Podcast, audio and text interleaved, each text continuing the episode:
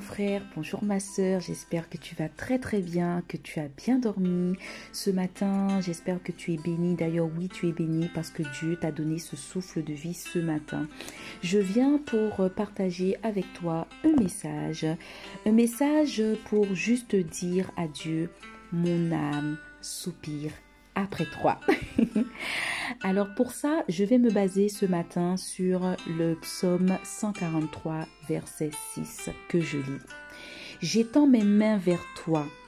Mon âme soupire après toi comme une terre desséchée. La parole que je veux partager avec toi ce matin, mon âme soupire après toi comme une terre desséchée. N'avez-vous jamais crié cela à Dieu? Dieu, mon âme soupire après toi comme une terre desséchée. Il peut nous arriver de nous sentir secs. Est-ce que ça t'est déjà arrivé? Tellement sec. Parfois nous demandons alors à Dieu de faire pleuvoir sur nous sa pluie. Seigneur, viens me rafraîchir, viens en mon cœur faire ton œuvre. Esprit du Dieu vivant, viens, rafraîchis-moi.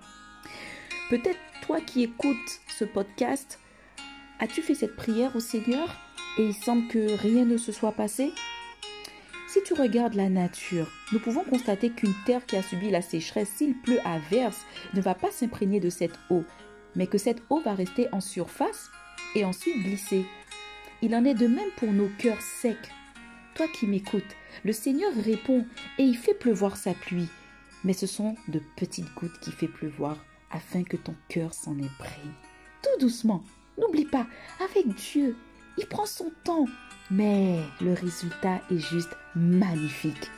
Oh, cela peut paraître invisible, mais la terre de ton cœur commence à s'humidifier. Est-ce que tu comprends l'exemple?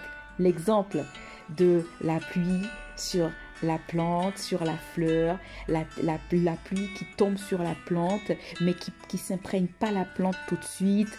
Voilà, c'est ton cœur. C'est ton cœur. Ton cœur commence à s'humidifier et progressivement, elle va être en possibilité d'accueillir la forte pluie du Seigneur. Cette pluie que tu lui demandes, Seigneur, je suis sec, je suis sèche, rafraîchis-moi de ta pluie. Donc, reste donc patient et sois certain que Dieu est à l'œuvre. Je te répète, reste patient et sois certain que Dieu est à l'œuvre. Que cette parole puisse te faire du bien ce matin.